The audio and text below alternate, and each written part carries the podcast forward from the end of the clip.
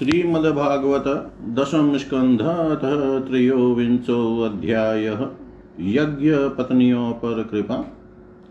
गोपाचु राम राम महावीर्य। कृष्णदुष्टनिवहण एषा वै बाधते क्षुनस्तच्छान्तिं कर्तुमर्हत श्रीशुकुवाच इति विज्ञापितो गोपैर्भगवान् देवकीसुत भक्ताया विप्रभार्याया प्रसिद्धन्निदमब्रवीत्। प्रयातदेवयजनं ब्राह्मणा ब्रह्मवादिन शत्रमाङ्गीरसं नाम यास्ततैस्वर्गकाम्यया तत्र गत्वोदनं गोपा याचता तस्मद्विसर्जिता कीर्तयन्तो भगवत आर्यस्य मम चाभिधाम् इत्यादिष्टा भगवता गत्वा याचन्त ते तदा। कृताञ्जलिपुटा विप्रान् दण्डवत पतिता भुवि हे भूमिदेवा शृणुत कृष्णस्यादेशकारिण प्राप्ताञ्जानित भद्रं वो गोपान्नो रामचोदितान्। गाश्चारयन्तावविदुरोदनं रामाच्युतौ वो लसतो बुभुक्षितौ। तयोर्द्विजादनमतिनोर्यदि श्रद्धा च वो यच्छतधर्मवित्तमा। दीक्षायाः पशुसंस्थाया श्रौत्रामन्याश्च सत्तमा अन्यत्र दीक्षितस्यापि नानमश्नन् हि दुष्यति इति ते भगवद्ध्याञ्चना शृण्वन्तोऽपि न शुश्रुव इति ते भगवद्ध्याच्यना शृण्वन्तोऽपि न शुश्रुव क्षुद्राशा भूरिकर्माणो बालिशा वृधमानिन देशः कालः पृथग् द्रव्यं मन्त्रतन्त्ररत्विजोग्नय देवता यजमानश्च क्रतुर्धर्मश्च यन्मय। तं ब्रह्म परमं साक्षात् भगवन्तम् अधोक्षजम् मनुष्यदृष्टया दुष्प्रज्ञामर्त्यात्मनो न मे निरे। न ते यदोमिति प्रोच न ते यदोमिति प्रोचुर्न नेति च परं तप। गोपा निराशा प्रत्येत्य ततोचु कृष्णरामयो तदुपकार्य भगवान् प्रहस्य जगदीश्वर। व्याजहार पुनर्गोपान् दर्शयन् लोकि किं गतिं मामयि ज्ञापयत पत्नीभ्यः संसकर्षणमागतम् दाशयन्ति काममनं वस्निग्धा मयूषिता धिया गत्वा तपत्निशालायां दृष्ट्वा शीनाश्वलङ्कृता नत्वा द्विजसतिर्गोपा प्रसृता इदमब्रुवन् नमो वो विप्रपत्नीभ्यो निबोधत वञ्चांसिन। इतो अविदुरे चरता, कृष्णे नेहेषिता वयं। गाश्चारयन् स गोपालै स रामो दूरमागत। बुभुक्षितस्य तस्यानं सानुगस्य प्रदीयतां।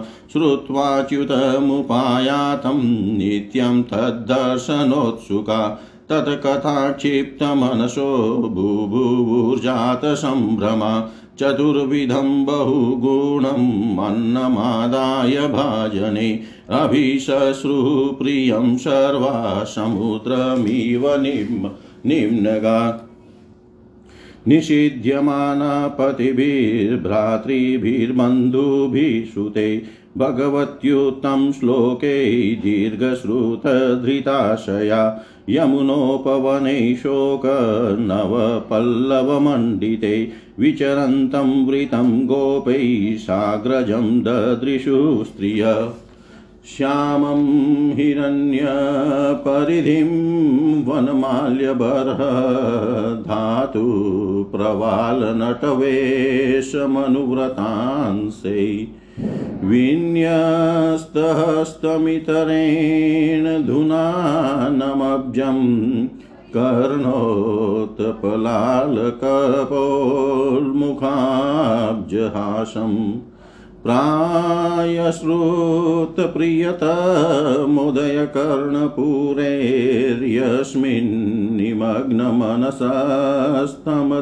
प्रायश्रुतप्रियतमुदयकर्णपूरैर्यस्मिन्निमग्नमनसस्तमथाक्षिरन्ध्रै अन्तप्रवेश्य शुचिरं परिरभ्यतापं प्राज्ञं यथाभिमतयो विजहुर्नरेन्द्र।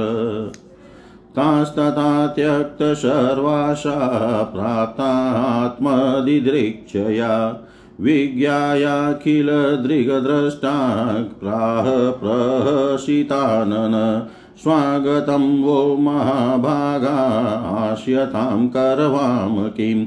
यन्नो दिदृक्षया प्राप्ता, उपपन्नमिदं हिव। नन्वधामहि कुर्वन्ति कुशला स्वार्थदर्शना। अहेतुक्यवयवहितां भक्तिमात्मप्रिये यथा। प्राणबुद्धिमनस्वात्मदारात्पत्यधनादय यत् सम्पर्कात् प्रिया आशंस्तत को को नव परप्रिय। तदयातदेव यजनं पतयो वो द्विजातय, स्वशत्रं पारयिष्यन्ति युष्माभिगृह्यमेधिन पत्न्य मेवं विभोऽर्हति भवान् गदितुं नृशंसं सत्यं कुरुष्व निगमं तव पादमूलम्। प्राप्ता वयं तुलसीदामपदावसृष्टं कैशैर्निवोढुमतिलङ्घय समस्तबन्धून्। गृहन् गृहन्नति नो न पतय पितरो श्रुता वा न भ्रातृबन्धुसुहृद कुत एव चान्ये तस्माद्भवत्प्रपदयो प्रत्पतितात्मनाम्नो नान्या भवेत् गतिरऋणं तदविदेहि। श्रीभगवानुवाच। पतयो नाभ्यसूयेरन् पितृभातृसुतादय लोकाश्च वो मयोपेता देवाप्यनुमन्वते। न प्रीतये अनुरागाय याङ्गसङ्गो नृणामिह। तन्मनो मयि युञ्जाना अचिरान् मामवाप्स्यत। श्रीशुकुवाच। इत्युक्ता द्विजपत्न्यस्ता यज्ञवाटं पुनर्गता। ते चानसूयवस्वाभिः स्त्रीभिः शत्रं पारयन्। तत्रैका विधृता भर्त्रा भगवन्तं यथा श्रुतं। हृदोपगूय विजहो देहं कर्मानुबन्धनं। भगवानपि गोविन्दस्तेनैवानेन गोपकान् चतुर्विधे नाशयित्वा स्वयं च बुभुजे प्रभु। एवं लीला नरवपुर्नृलोकमनुशीलयन् रेमे गोगोपगोपीनां रमयन् रूपवाकृते अथानुस्मृत्य विप्रास्ते अन्वत्तप्यन्कृतागश यद् विश्वेश्वर यो योर्याचनामहन्महन्विडम्बयो दृष्ट्वा स्त्रीणां भगवती कृष्णे भक्तिमलौकिकीम्। आत्मानं च तथा, आत्मानं च तया हीनम् अनुतप्ता व्यगर्हयन् धिग्जन्मनस्त्रिवृद्विद्यां दिग्व्रतं दिग्बहुज्ञतां धिक्कूलं धिक्क्रिया दाक्ष्यं विमुखाये त्वधोक्षजे नूनं भगवतो माया योगिनामपि मोहिनी। यद्वयं गुरुवो नृणां स्वार्थे मूयामहे द्विजा। अहो पश्यत नारीणामपि कृष्णे जगद्गुरो। दुरन्तभावं यो विध्यन् मृत्युपाशानगृहाभिधान्। नाशां द्विजातिसंस्कारो न निवासो गुरावपि। न तपो नात्ममीमांसा न शोचं, न क्रियाशुभा। अथापि युक्तं श्लोके कृष्णे योगेश्वरेश्वरे।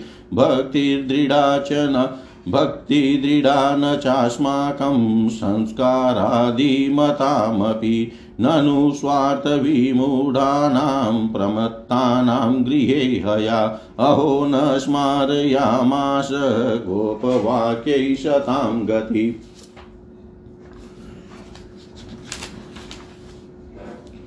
अन्यथा पूर्णकामस्य केवल्याध्याशिषां पते ईशितव्य हि किमस्माभिरीशस्येतद्विडम्बनम् हित्वान्यान् भजतेयं श्रीपादस्पर्शाशया सकृत आत्मदोषापवर्गेण तद्याञ्च तद्याचनाय जगमोहिनी देशः कालः पृथग्द्रव्यं मन्त्रतन्त्रत्विजोऽग्नय देवता यजमानश्च क्रतुर्धर्मश्च यन्मय। स एष भगवान् साक्षाद्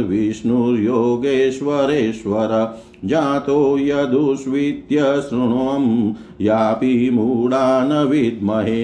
अहो वयं धन्यतमा येषां नस्तादृशी स्त्रिय, भक्त्या यासाममतिर्जाता, अस्माकं निश्चलाहरो। नमस्तुभ्यं भगवते कृष्णाया कुण्ठमेधसे, यन्माया मोहितधियो, भ्रमाम कर्मवत्मसु स वै न आद्यपुरुषस्वमाया मोहितात्मनाम् अविज्ञातानुभावानां क्षन्तुमर्हत्यतिविक्रमम् इति स्व इति स्वाधमनुस्मृत्य कृष्णे ते कृतहेलना। दिदृक्षवोऽप्यच्युतयो कंसाद्भीतान् चाचलन् दिदृक्षवोऽप्यच्युतयो कंसाद्भीतान् चाचलन्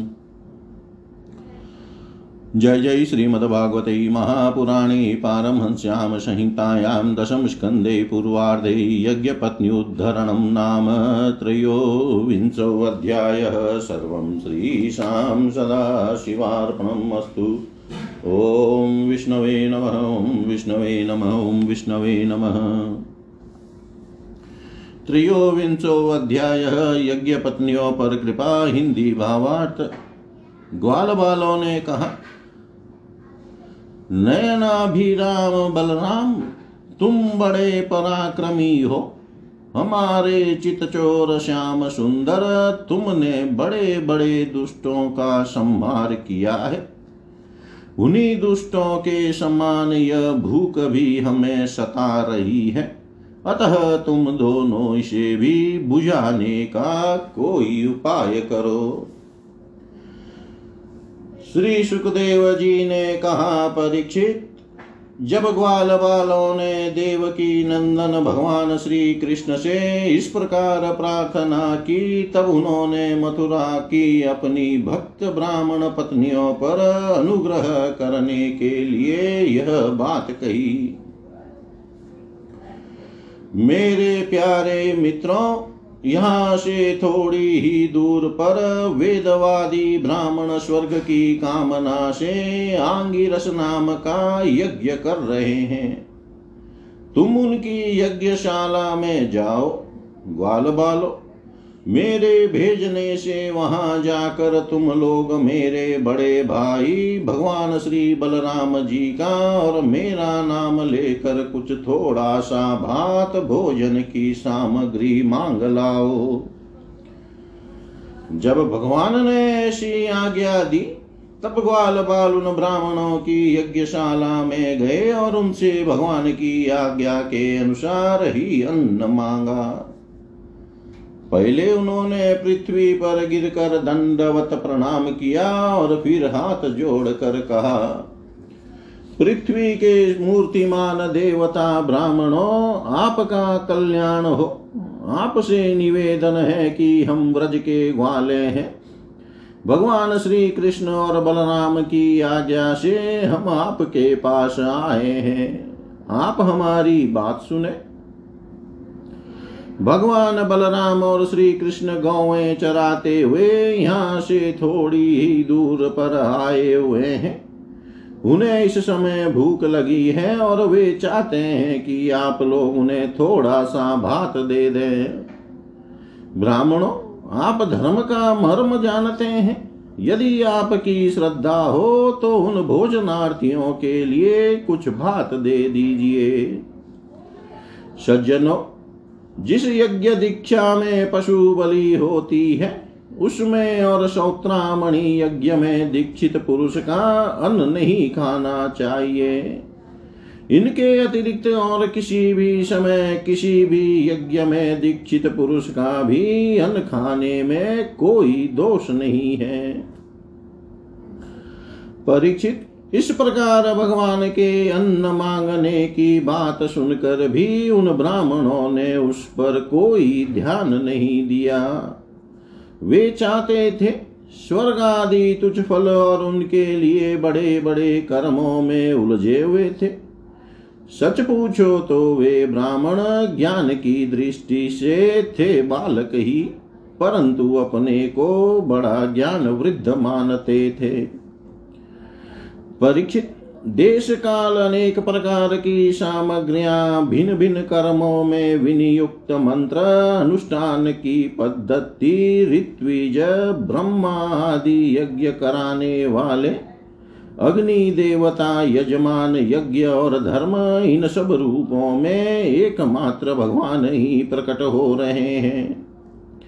वे ही इंद्रियातीत पर ब्रह्म भगवान श्री कृष्ण स्वयं ग्वाल बालों के द्वारा भात मांग रहे हैं। परंतु इन मूर्खों ने जो अपने को शरीर ही माने बैठे हैं, भगवान को भी एक साधारण मनुष्य ही माना और उनका सम्मान नहीं किया।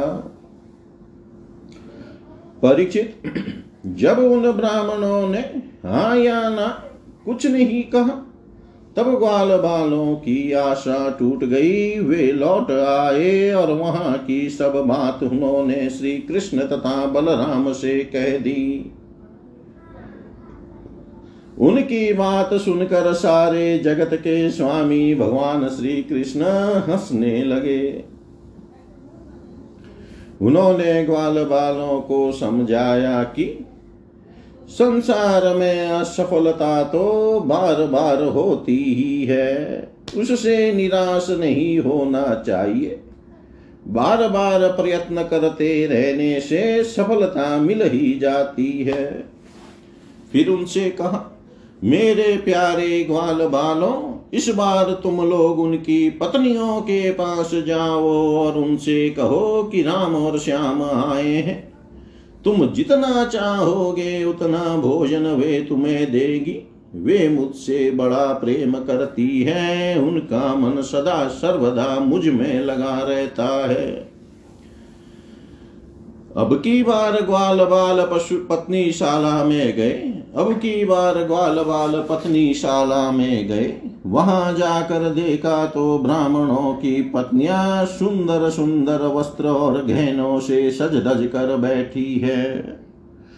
उन्होंने द्विज पत्नियों को प्रणाम करके बड़ी नम्रता से यह बात कही। आप विप्र पत्नियों को हम नमस्कार करते हैं। आप कृपा करके हमारी बात सुने। भगवान श्री कृष्ण यहाँ से थोड़ी ही दूर पर आए हुए हैं और उन्होंने ही हमें आपके पास भेजा है। वे ग्वाल बाल और बलराम जी के साथ गौएँ चराते हुए इधर बहुत दूर आ गए हैं। इस समय उन्हें और उनके साथियों को भूख लगी है, आप उनके लिए कुछ भोजन दे दें। परीक्षित वे ब्राह्मणिया बहुत दिनों से भगवान की मनोहर लीलाएँ सुनती थी। उनका मन उनमें लग चुका था। वे सदा सर्वदा इस बात के लिए उत्सुक रहती कि किसी प्रकार श्री कृष्ण के दर्शन हो जाए। श्री कृष्ण के आने की बात सुनते ही वे उतावली हो गई। उन्होंने बर्तनों में अत्यंत स्वादिष्ट और हितकर भक्ष्य, भोज्य लेय और चौष्य चारों प्रकार की भोजन सामग्री ले ली तथा भाई बंधु पति पुत्रों के रोकते रहने पर भी अपने प्रियतम भगवान श्री कृष्ण के पास जाने के लिए घर से निकल पड़ी। ठीक वैसे ही, जैसे नदियाँ समुद्र के लिए क्यों न हो न जाने कितनों दिनों से पवित्र कीर्ति भगवान श्री कृष्ण के गुण, लीला, सौंदर्य और माधुर्य आदि का वर्णन सुन सुन कर उन्होंने उनके चरणों पर अपना हृदय निच्छावर कर दिया था। ब्राह्मण पत्नियों ने जाकर देखा कि यमुना के तट पर नए नए कोपलों से शोभायमान अशोक वन में ग्वाल बालों से घिरे हुए बलराम जी के साथ श्री कृष्ण इधर उधर घूम रहे हैं। उनके सांवले शरीर पर सुनहला पिताम्बर झिलमिला रहा है। गले में वनमाला लटक रही है। मस्तक पर मोर पंख का मुकुट है। अंग अंग में रंगीन धातुओं से चित्रकारी कर रखी है। नए नए कोपलों के गुच्छे शरीर में लगाकर नट का सा वेश बना रखा है। एक हाथ अपने सखा ग्वाल बाल के कंधे पर रखे हुए हैं और दूसरे हाथ से कमल का फूल नचा रहे हैं। कानों में कमल के कुंडल हैं। कपोलों पर घुंघराली अलकें लटक रही है। और मुख कमल मंद मंद मुस्कान की रेखा से प्रफुल्लित हो रहा है। परीक्षित, अब तक अपने प्रियतम श्याम सुंदर के गुण और लीलाएँ अपने कानों से सुन सुन कर उन्होंने अपने मन को उन्हीं के प्रेम के रंग में रंग डाला था।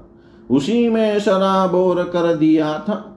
अब नेत्रों के मार्ग से उन्हें भीतर ले जाकर बहुत देर तक वे मन ही मन उनका आलिंगन करती रही। और इस प्रकार उन्होंने अपने हृदय की जलन शांत की। ठीक वैसे ही जैसे जागृत और स्वप्न अवस्थाओं की वृत्तियाँ, यह मैं, यह मेरा, इस भाव से जलती रहती है। परंतु सुषुप्ति अवस्था में उसके अभिमानी प्राज्ञ को पाकर उसी में लीन हो जाती है और उनकी सारी जलन मिट जाती है। प्रिय परीक्षित, भगवान सबके हृदय की बात जानते हैं, सबकी बुद्धियों के साक्षी हैं। उन्होंने जब देखा कि ये ब्राह्मण पत्नियाँ अपने भाई, बंधु और पति पुत्रों के रोकने पर भी सब सज्ञे संबंधियों और विषयों की आशा छोड़कर केवल मेरे दर्शन की लालसा से ही मेरे पास आई है। तब उन्होंने उनसे कहा, उस समय उनके मुखार बिंद पर हास्य की तरंगें अटखेलियाँ कर रही थी। भगवान ने कहा, महाभाग्यवती देवियों, तुम्हारा स्वागत है। आओ, बैठो, कहो, हम तुम्हारा क्या स्वागत करें? तुम लोग हमारे दर्शन की इच्छा से यहाँ आई हो, यह तुम्हारे जैसे प्रेम पूर्ण हृदय वालों के योग्य ही है। इसमें संदेह नहीं कि संसार में अपनी सच्ची भलाई को समझने वाले जितने भी बुद्धिमान पुरुष हैं, वे अपने प्रियतम के समान ही मुझसे प्रेम करते हैं और ऐसा प्रेम करते हैं जिसमें किसी प्रकार की कामना नहीं रहती। जिसमें किसी प्रकार का व्यवधान, संकोच, छिपाव, दुविधा या द्वेत नहीं होता। प्राण, बुद्धि, मन, शरीर, स्वजन, स्त्री, पुत्र और धन आदि संसार की सभी वस्तुएँ जिसके लिए और जिसकी सन्निधि से प्रिय लगती है, उस आत्मा से, परमात्मा से, मुझ श्री कृष्ण से बढ़कर और कौन प्यारा हो सकता है? इसलिए तुम्हारा आना उचित ही है। मैं तुम्हारे प्रेम का अभिनंदन करता हूँ। परंतु अब तुम लोग मेरा दर्शन कर चुकी। अब अपनी यज्ञशाला में लौट जाओ। तुम्हारे पति ब्राह्मण गृहस्थ हैं। वे तुम्हारे साथ मिलकर ही अपना यज्ञ पूर्ण कर सकेंगे। ब्राह्मण पत्नियों ने कहा, अंतर्यामी श्याम सुंदर, आपकी यह बात निष्ठुरता से पूर्ण है। आपको ऐसी बात नहीं करनी चाहिए। श्रुतियाँ कहती है कि जो एक बार भगवान को प्राप्त हो जाता है, उसे फिर संसार में नहीं लौटना पड़ता। आप अपनी यह वेदवाणी सत्य कीजिए। हम अपने समस्त सज्ञ संबंधियों की आज्ञा का उल्लंघन करके आपके चरणों में इसलिए आई है। कि आपके चरणों से गिरी हुई तुलसी की माला अपने केशों में धारण करें। स्वामी, अब हमारे पति, पुत्र, माता, पिता, भाई, बंधु और स्वजन संबंधी हमें स्वीकार नहीं करेंगे। फिर दूसरों की तो बात ही क्या है? वीर शिरोमणे, अब हम आपके चरणों में आ पड़ी हैं। हमें और किसी का सहारा नहीं है। इसलिए अब हमें दूसरों की शरण में न जाना पड़े, ऐसी व्यवस्था कीजिए। भगवान श्री कृष्ण ने कहा, देवियों, तुम्हारे पति, पुत्र, माता, पिता, भाई, बंधु कोई भी तुम्हारा तिरस्कार नहीं करेंगे। उनकी तो बात ही क्या, सारा संसार तुम्हारा सम्मान करेगा। इसका कारण है। अब तुम मेरी हो गई हो, मुझसे युक्त हो गई हो, देखो न, ये देवता मेरी बात का अनुमोदन कर रहे हैं। देवियों, इस संसार में मेरा अंग संग ही मनुष्यों में मेरी प्रीति या अनुराग का कारण नहीं है। इसलिए तुम जाओ, अपना मन मुझमें लगा दो, तुम्हें बहुत शीघ्र मेरी प्राप्ति हो जाएगी।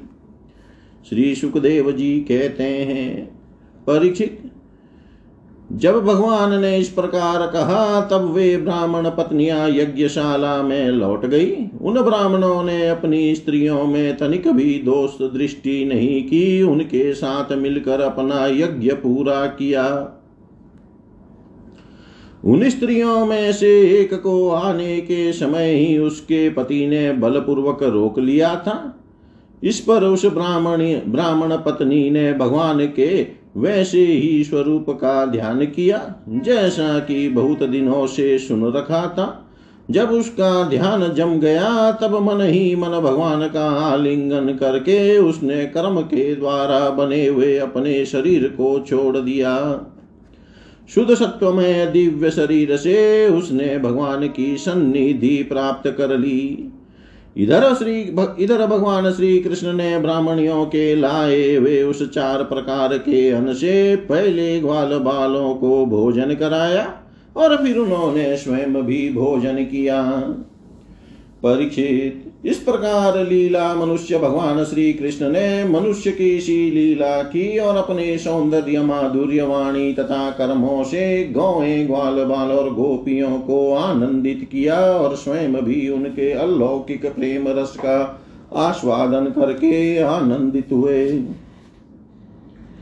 परीक्षित इधर जब ब्राह्मणों को यह मालूम हुआ कि श्री कृष्ण तो स्वयं भगवान है, तब उन्हें बड़ा पछतावा हुआ। वे सोचने लगे कि जगदीश्वर भगवान श्री कृष्ण और बलराम की आज्ञा का उल्लंघन करके हमने बड़ा भारी अपराध किया है। वे तो मनुष्य की सी लीला करते हुए भी परमेश्वर ही हैं। जब उन्होंने देखा कि हमारी पत्नियों के हृदय में तो भगवान का अलौकिक प्रेम है और हम लोग उससे बिल्कुल रीते हैं तब वे पछता पछता कर अपनी निंदा करने लगे।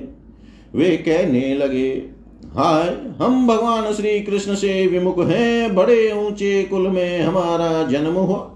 गायत्री ग्रहण करके हम द्विजाति हुए। वेदाध्ययन करके हमने बड़े बड़े यज्ञ किए। परंतु वह सब किस काम का? धिक्कार है धिक्कार है। हमारी विद्या व्यर्थ गई, हमारे व्रत बुरे सिद्ध हुए, हमारी इस भोग्यता को धिक्कार है। ऊँचे वंश में जन्म लेना, कर्म कांड में निपुण होना, किसी काम न आया, इन्हें बार बार धिक्कार है। निश्चय ही भगवान की माया बड़े बड़े योगियों को भी मोहित कर लेती है। तभी तो हम कहलाते हैं मनुष्यों के गुरु और ब्राह्मण। परंतु अपने सच्चे स्वार्थ और परमार्थ के विषय में बिल्कुल भूले हुए हैं। कितने आश्चर्य की बात है। देखो तो सही। यद्यपि ये स्त्रियाँ हैं, तथापि जगत गुरु भगवान श्री कृष्ण में इनका कितना अगाध प्रेम है, अखंड अनुराग है। उसी से इन्होंने गृहस्थी की वह बहुत बड़ी फांसी भी काट डाली, जो मृत्यु के साथ भी नहीं कटती। इनके न तो द्विजाति के योग्य यज्ञोपवित आदि संस्कार हुए हैं और न तो उन्होंने गुरुकुल में ही निवास किया है। न इन्होंने तपस्या की है और न तो आत्मा के संबंध में कुछ विवेक विचार किया है। उनकी बात तो दूर रही। इनमें न तो पूरी पवित्रता है और न तो शुभ कर्म ही। फिर भी समस्त योगेश्वरों के ईश्वर, पुण्य कीर्ति भगवान श्री कृष्ण के चरणों में इनका दृढ़ प्रेम है और हमने अपने संस्कार किए हैं। गुरुकुल में निवास किया है, तपस्या की है, आत्मानुसंधान किया है, पवित्रता का निर्वाह किया है, तथा अच्छे अच्छे कर्म किए हैं। फिर भी भगवान के चरणों में हमारा प्रेम नहीं है। सच्ची बात यह है कि हम लोग गृहस्थ के काम धंधों में मतवाले हो गए थे। अपनी भलाई और बुराई को बिल्कुल भूल गए थे। ओहो, भगवान की कितनी कृपा है। भक्त वत्सल प्रभु ने ग्वाल बालों को भेज कर उनके वचनों से हमें चेतावनी दी, अपनी याद दिलाई। भगवान स्वयं पूर्ण काम है और केवल्य मोक्ष पर्यंत जितनी भी कामनाएँ होती है, उनको पूर्ण करने वाले हैं। यदि हमें सचेत नहीं करना होता तो उनका हम शरीर के क्षुद्र जीवों से प्रयोजन ही क्या हो सकता था?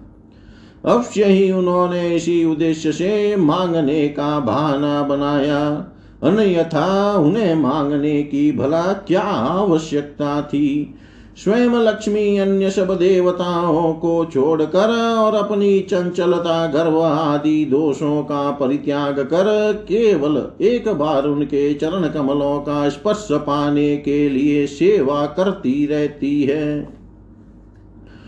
वे ही प्रभु किसी से भोजन की याचना करे, यह लोगों को मोहित करने के लिए नहीं तो और क्या है? देश काल, पृथक पृथक सामग्रियाँ, उन उन कर्मों में विनियुक्त मंत्र, अनुष्ठान की पद्धति, ऋत्विज, अग्नि, देवता, यजमान, यज्ञ और धर्म सब भगवान के ही स्वरूप हैं। वे ही योगेश्वरों के भी ईश्वर, भगवान विष्णु स्वयं श्री कृष्ण के रूप में यदुवंशियों में अवतीर्ण हुए हैं। यह बात हमने सुन रखी थी, परंतु हम इतने मूड हैं कि उन्हें पहचान न सके। यह सब होने पर भी हम धन्यता, धन्याति धन्य है, हमारे अहो भाग्य है, तभी तो हमें वैसी पत्नियाँ प्राप्त हुई हैं। उनकी भक्ति से हमारी बुद्धि भी भगवान श्री कृष्ण के अविचल प्रेम से युक्त हो गई है। प्रभो, आप अचिंत्य और अनंत ऐश्वर्यों के स्वामी हैं। श्री कृष्ण आपका ज्ञान अबाध है। आपकी ही माया से हमारी बुद्धि मोहित हो रही है और हम कर्मों के पचड़े में भटक रहे हैं। हम आपको नमस्कार करते हैं। वे आदि पुरुषोत्तम भगवान श्री कृष्ण हमारे इस अपराध को क्षमा करें, क्योंकि हमारी बुद्धि उनकी माया से मोहित हो रही है और हम उनके प्रभाव को न जानने वाले अज्ञानी हैं। परिचित, उन ब्राह्मणों ने श्री कृष्ण का तिरस्कार किया था, अतः उन्हें अपने अपराध की स्मृति से बड़ा पश्चाताप हुआ और उनके हृदय में श्री कृष्ण बलराम के दर्शन की बड़ी इच्छा भी हुई। परंतु कंस के डर के मारे वे उनका दर्शन करने न जा सके। जय जय श्रीमद्भागवते महापुराणे पारमहंस्यां संहितायां दशम स्कन्धे पूर्वार्धे यज्ञपत्न्योद्धरणम्। नाम त्रयोविंशोऽध्यायः सर्वं श्रीशां सदाशिवार्पणम् अस्तु। ॐ विष्णवे नमः। ॐ विष्णवे नमः। ॐ विष्णवे नमः। श्रीमद्भागवत दशम स्कन्धत चतुर्विंशोऽध्याय निवारण श्रीशुकुवाच भगवान्नपि तत्रैव बलदेवेन संयुत। अपश्यन्निवसन् गोपान्निन्द्रयागकृत्योद्यमान् तदभिज्ञोऽपि भगवान् सर्वात्मा सर्वदर्शन। प्रस्रयावनतोऽपृच्छद्वृधानन्दपुरोगमान् कथ्यतां मे पितकोऽयं सम्भ्रमो व उपागत। किं फलं कस्य चोदेश केन वा साध्यते मख? एतद्ब्रूहि महान् कामो मह्यं शुश्रूषवे पिता। न हि गोप्यं हि साधूनां कृत्यं सर्वात्मनामिह।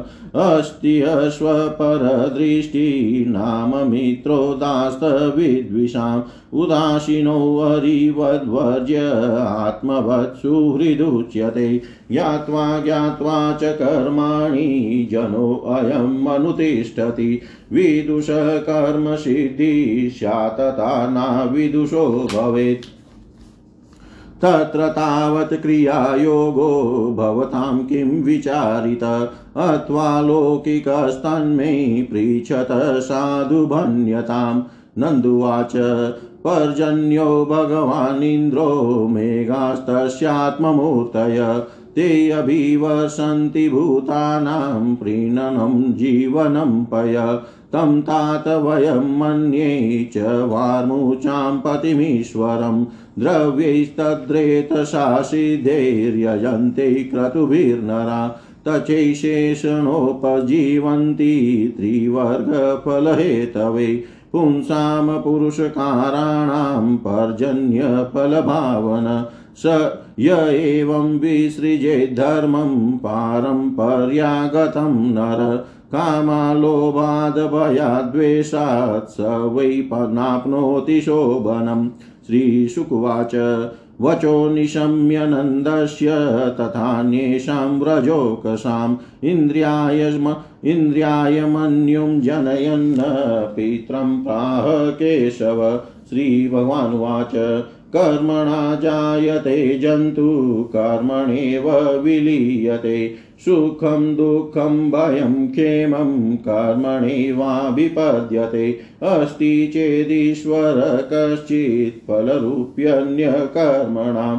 कर्तारं भजते सोऽपि न य कर्तुः प्रभुरिश किमिन्द्रे किमिन्द्रेणेऽभूतानां स्वस्वकर्मानुवर्तिनाम् अनिशेनान्यथा कर्तुं स्वभावविहितं नृणां स्वभावतन्त्रो हि जनस्वभावमनुवर्तते। स्वभावस्तमिदं सर्वं सदेवासुरमानुषं देहानुचावचनाञ्जन्तु प्राप्योत्सृजति कर्मणा। शत्रुर्मित्रमुदासीन, कर्मेव गुरुरीश्वर। तस्मात् सम्पूजयेत् कर्म, स्वभावस्तस्वकर्मकृत। अञ्जसा येन वर्तेते, तदेवास्य हि देवतम्।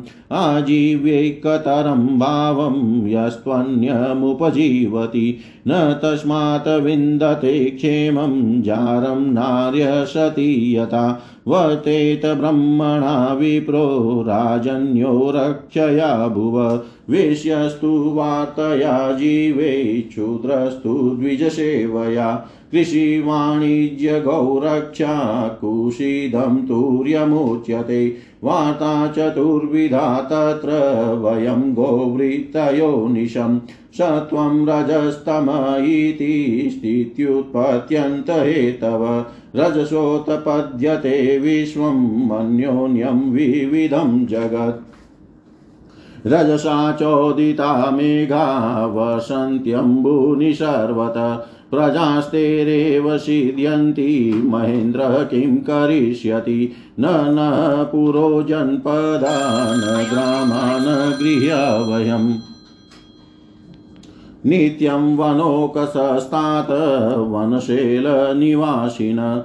तस्माद् गवां ब्राह्मणान्नामद्रेश्चारभ्यतां मख य इन्द्रयागसंभारास्तेरयं साध्यतां मख पच्यन्तां विविधा पाका सुपान्तापायसादय संयावापुपसस्कुल्य सर्वदोहश्च गृह्यतां हूयन्तामग्नय सम्यग् ब्राह्मणैर्ब्रह्मवादिभिः अनं बहुविधं तेभ्यो देयं बोधेनुदक्षिणा अन्येभ्यश्चाश्वचाण्डालपतितेभ्यो यथार्हत यवशं च गत्वां दत्त्वा गिरये दीयतां बलि स्वलङ्कृता भुक्तवन्तः स्वनुलिप्ता सुवासस प्रदक्षिणं च कुरुत गोविप्रानलपर्वतान् एतन्मम मतं तात क्रियतां यदि रोचते।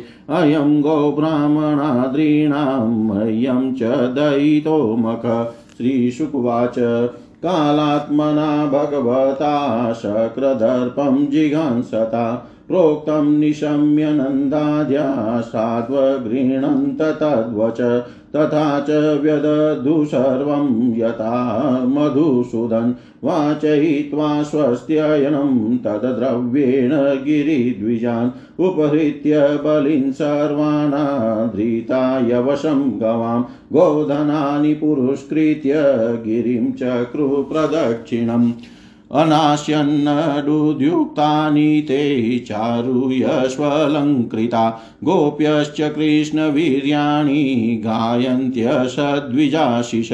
कृष्णस्त्वन्यतमं रूपं गोपविसृम्भणं गत शैलोऽस्मिति ब्रुवन् भूरि बलिमादद्बृहद्वपु। तस्मै नमो व्रजजन्यै सह चक्रैयात्मनात्मने। अहो पश्यत्शैलौषो रूपिणोऽनुग्रहं व्यदा एषोऽवजानतो मर्त्यान् कामरूपिवनोकश। हन्ति यास्मै नमस्याम शर्मणि आत्मनो गवाम्। इत्यद्रिगोद्विज्मखं वासुदेव प्रणोदिता। यथा विधायते गोपाश कृष्णाव्रजं ययु। यथा विधायते गोपाश कृष्णाव्रजं ययु। जय जय श्रीमद्भागवते महापुराणे पारमहंस्यां संहितायां दशम दशमस्कन्धे पूर्वार्धे चतुर्विंशोऽध्यायः। सर्वं श्रीशां सदाशिवार्पणम् अस्तु। ॐ विष्णवे नमः, ॐ विष्णवे नमः, ॐ विष्णवे नमः। चतुर्विंशो अध्याय इंद्र यज्ञ निवारण हिंदी भावार्थ श्री सुखदेव जी कहते हैं। परीक्षित, भगवान श्री कृष्ण बलराम जी के साथ वृंदावन में रहकर अनेकों प्रकार की लीलाएँ कर रहे थे।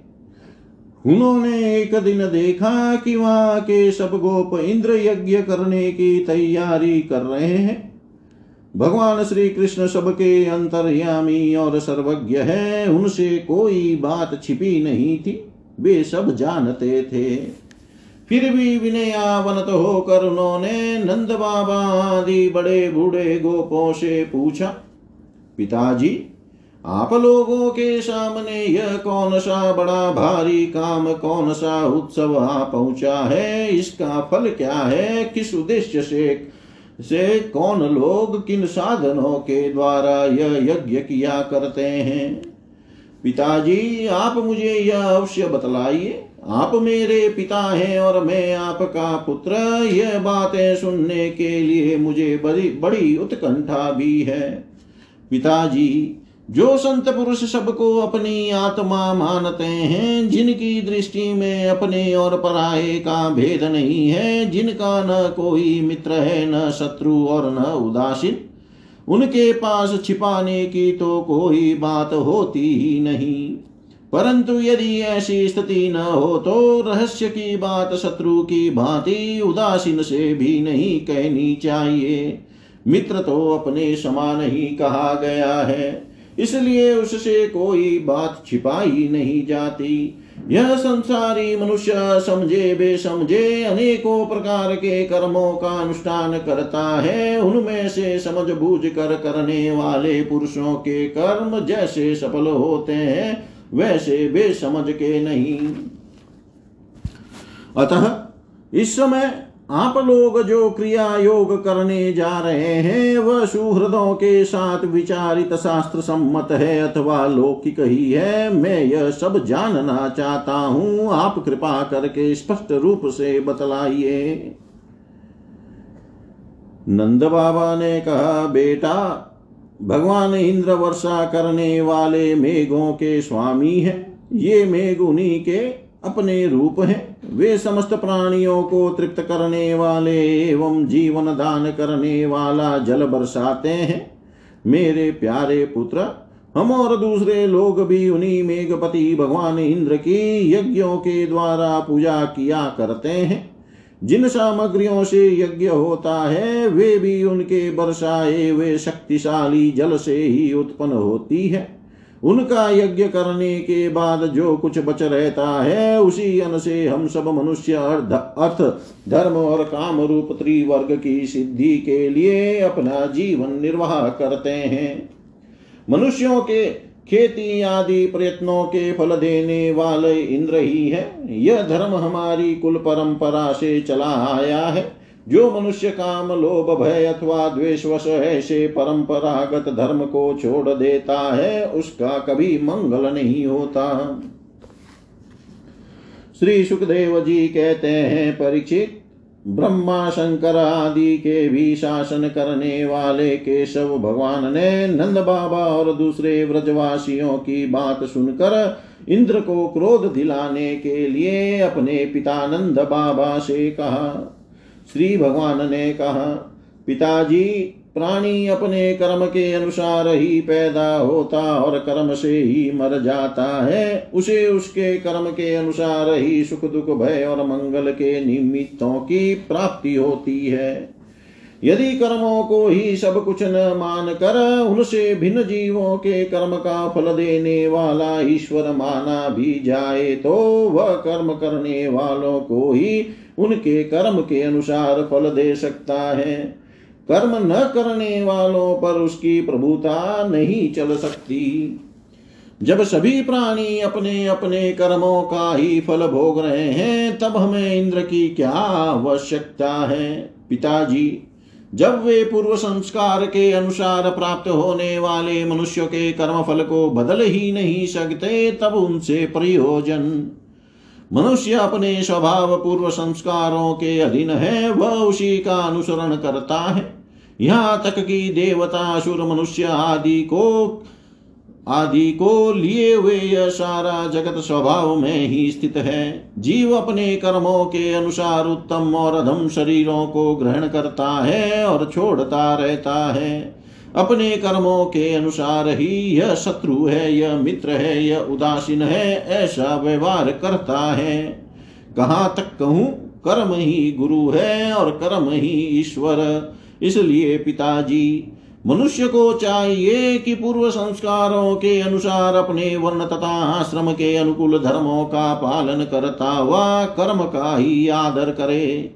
जिसके द्वारा मनुष्य की जीविका सुगमता से चलती है, वही उसका इष्ट देवता, इष्ट देव होता है। जैसे अपने विवाहित पति को छोड़कर जार पति का सेवन करने वाली वह विचारणी स्त्री कभी शांति लाभ नहीं करती। वैसे ही जो मनुष्य अपनी आजीविका चलाने वाले एक देवता को छोड़कर किसी दूसरे की उपासना करते हैं, उससे उन्हें कभी सुख नहीं मिलता। ब्राह्मण ब्राह्मण वेदों के अध्ययन, अध्यापन से, क्षत्रिय पृथ्वी पालन से, वैश्य वार्तावृत्ति से और शुद्र ब्राह्मण, क्षत्रिय और वैश्यों की सेवा से अपनी जीविका का निर्वाह करे। वेश्यों की वार्तावृत्ति चार प्रकार की है। कृषि, वाणिज्य, गौरक्षा और ब्याज लेना। हम लोग उन चारों में से एक केवल गोपालन ही सदा से करते आए हैं। पिताजी, इस संसार की स्थिति, उत्पत्ति और अंत के कारण क्रमशः सत्व सत्वगुण, रजोगुण और तमोगुण है। यह विविध प्रकार का संपूर्ण जगत स्त्री पुरुष के संयोग से रजोगुण के द्वारा उत्पन्न होता है। उसी रजोगुण की प्रेरणा से मेघगण सब कहीं जल बरसाते हैं। उसी से अन और अन से ही सब जीवों की जीविका चलती है। इसमें भला इंद्र का क्या लेना देना है? वह भला क्या कर सकता है? पिताजी, न तो हमारे पास किसी देश का राज्य है और न तो बड़े बड़े नगर ही हमारे अधीन है। हमारे पास गाँव या घर भी नहीं है। हम तो सदा के वनवासी हैं, वन और पहाड़ ही हमारे घर है। इसलिए हम लोग गौवों, ब्राह्मणों और गिरिराज का यजन करने की तैयारी करें। इंद्र यज्ञ के लिए जो सामग्रियाँ इकट्ठी की गई है, उन्हीं से इस यज्ञ का अनुष्ठान होने दें। अनेकों प्रकार के पकवान, खीर, हलवा, पुआ, पूरी आदि से लेकर मूंग की दाल तक बनाए जाएँ। व्रज का सारा दूध एकत्र कर लिया जाए। वेदवाणी, वेदवादी ब्राह्मणों के द्वारा भली भांति हवन करवाया जाए, तथा उन्हें अनेकों प्रकार के अन्न, गौएँ और दक्षिणाएँ दी जाए। और भी चांडाल पतित तथा कुत्तों तक को यथा योग्य वस्तुएँ देकर गायों को चारा दिया जाए, और फिर गिरिराज को भोग लगाया जाए। इसके बाद खूब प्रसाद खा पी कर सुंदर सुंदर वस्त्र पहन कर गहनों से सज, सजा लिया जाए और चंदन लगा कर गौ ब्राह्मण अग्नि तथा गिरिराज गोवर्धन की प्रदक्षिणा की जाए। पिताजी, मेरी तो ऐसी ही सम्मति है। यदि आप लोगों को रुचे तो ऐसा ही कीजिए। ऐसा यज्ञ गौ ब्राह्मण और गिरिराज को तो प्रिय होगा ही, मुझे भी बहुत प्रिय है। श्री सुखदेव जी कहते हैं परीक्षित कालात्मा भगवान की इच्छा थी कि इंद्र का घमंड चूर चूर कर दे। नंद बाबा आदि गोपों ने उनकी बात सुनकर बड़ी प्रसन्नता से स्वीकार कर ली। भगवान श्री कृष्ण ने जिस प्रकार का यज्ञ करने को कहा था, वैसा ही यज्ञ उन्होंने प्रारंभ किया। पहले ब्राह्मणों से स्वस्ति वाचन कराकर उसी सामग्री से गिरिराज और ब्राह्मणों को सादर भेंटे दी तथा गौों को हरी हरी घास खिलाई। इसके बाद नंद बाबा आदि गोपों ने गौों को आगे करके गिरिराज की प्रदक्षिणा की। ब्राह्मणों का आशीर्वाद प्राप्त करके वे और गोपियाँ भली भांति श्रृंगार करके और बैलों से जूती गाड़ियों पर सवार होकर भगवान श्री कृष्ण की लीलाओं का गान करती हुई गिरिराज की परिक्रमा करने लगी। भगवान श्री कृष्ण गोपों को विश्वास दिलाने के लिए गिरिराज के ऊपर एक दूसरा विशाल शरीर धारण करके प्रकट हो गए, तथा मैं गिरिराज हूँ। इस प्रकार कहते हुए सारी सामग्री आरोगने लगे। भगवान श्री कृष्ण ने अपने उस स्वरूप को दूसरे व्रजवासियों के साथ स्वयं भी प्रणाम किया और कहने लगे देखो कैसा आश्चर्य है। गिरिराज ने साक्षात प्रकट होकर हम पर कृपा की है। ये चाहे जैसा रूप धारण कर सकते हैं, जो वनवासी जीव इनका निरादर करते हैं, उन्हें ये नष्ट कर डालते हैं। आओ, अपना और गौवों का कल्याण करने के लिए इन गिरिराज को हम नमस्कार करें। इस प्रकार भगवान श्री कृष्ण की प्रेरणा से नंद बाबा आदि बड़े बूढ़े गोपों ने गिरिराज गौ और ब्राह्मणों का विधि पूर्वक पूजन किया, तथा फिर श्री कृष्ण के साथ सब व्रज में लौट आए। जय जय श्रीमद्भागवते महापुराणे पारमहंस्यां संहितायां दशम स्कन्धे पूर्वार्धे चतुर्विंशोऽध्यायः सर्वं श्रीशां सदाशिवार्पणम् अस्तु। ॐ विष्णवे नमः ॐ विष्णवे नमः ॐ विष्णवे नमः।